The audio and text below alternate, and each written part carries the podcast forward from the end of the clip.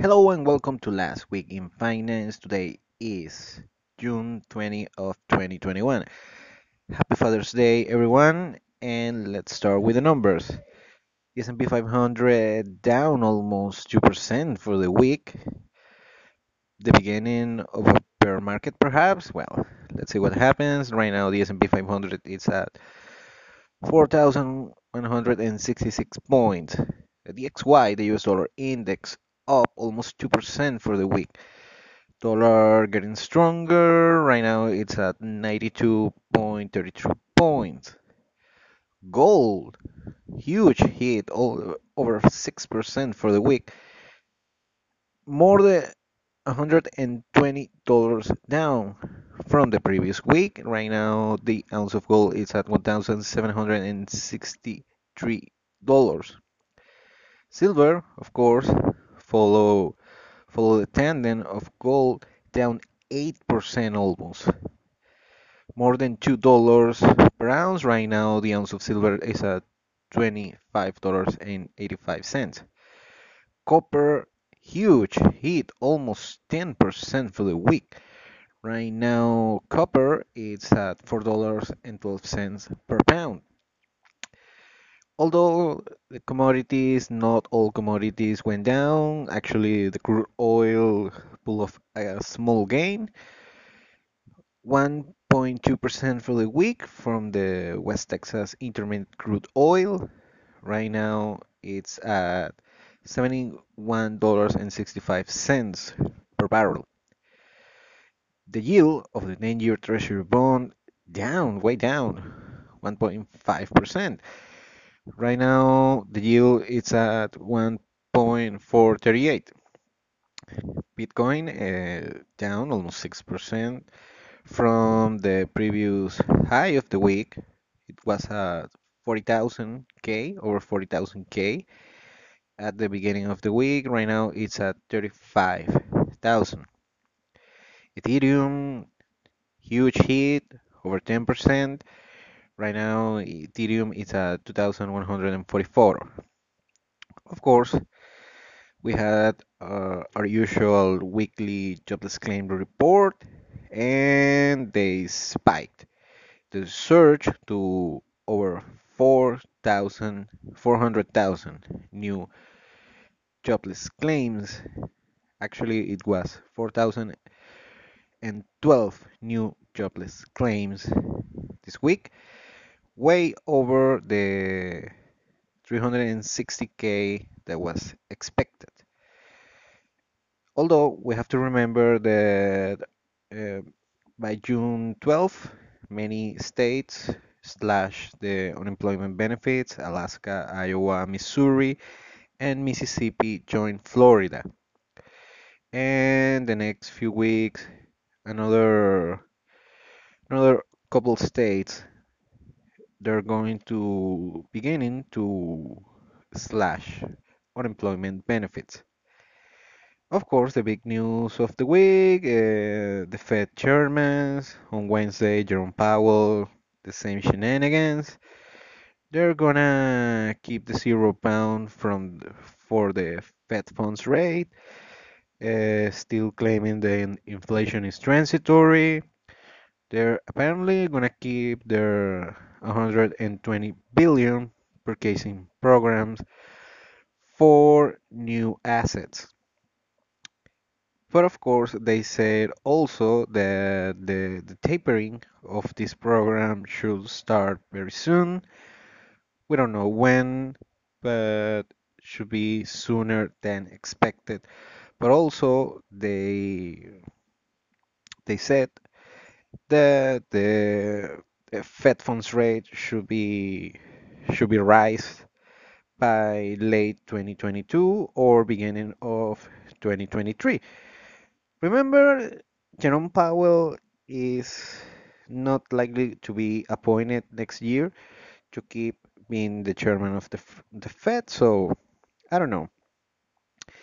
But they, quote unquote, consider tapering if inflation is higher than expected for them.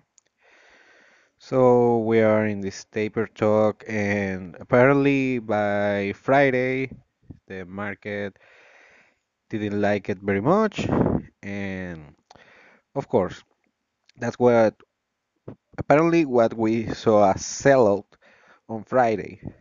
Also, there's a couple issues that also might affected the markets on Friday.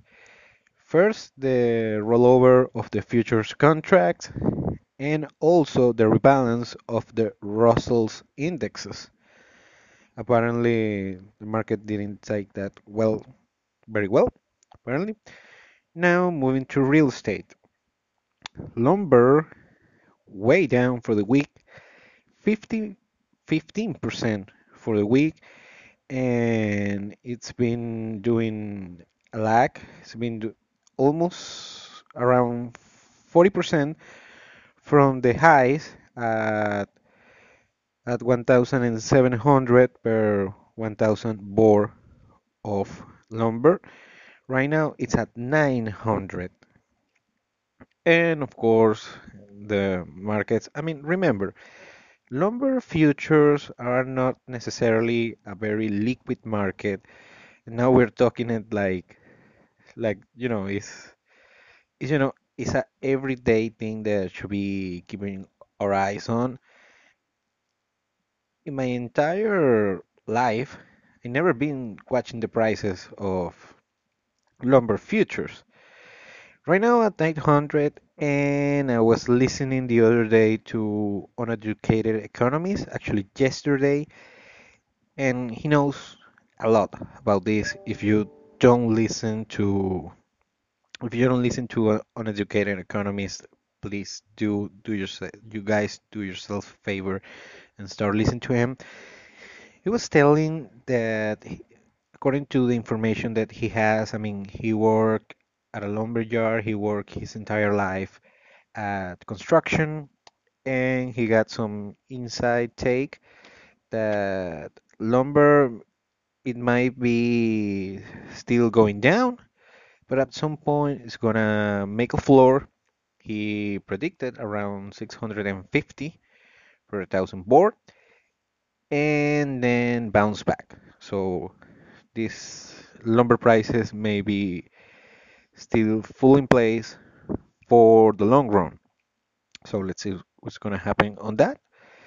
I trust very much an educated economist. Right now, with real estate, what's happening is that apparently, according to Bloomberg, might cool off and prices go down, because many home sellers that were expecting to sell their homes from previous years, now they are considering to put their properties on the market. Now they had a 20-30% appreciation from the past year. Some homeowners had even way more appreciation. I'm talking about in some cases up to 80% appreciation year over year. Apparently they're considering take their profits and be gone with it. We don't know how it's gonna last this bull market and this market insanity on the real estate housing. This is just for residential real estate. Commercial real estate, whole another thing, different ball game. Apparently, the supply. At least the inventory from the residential real estate, it's been up 6.7% from the past few months. So maybe we're seeing a cool off of the real estate market. I think so, I hope so.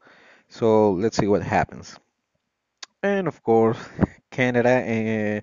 From the Canadian real estate market, I don't have any good news, anything different, same old. Prices are ballistically high, white hot, nuclear hot, and apparently it's not gonna stop according to new reports and the news that I'm reading from Canada. So you are in tough break if you are a new home buyer in Canada. That will be all for the week. For the fathers out there, hope you enjoy your day. Take care. Thanks for listening to me, and we will see you next week. Bye bye. Take care.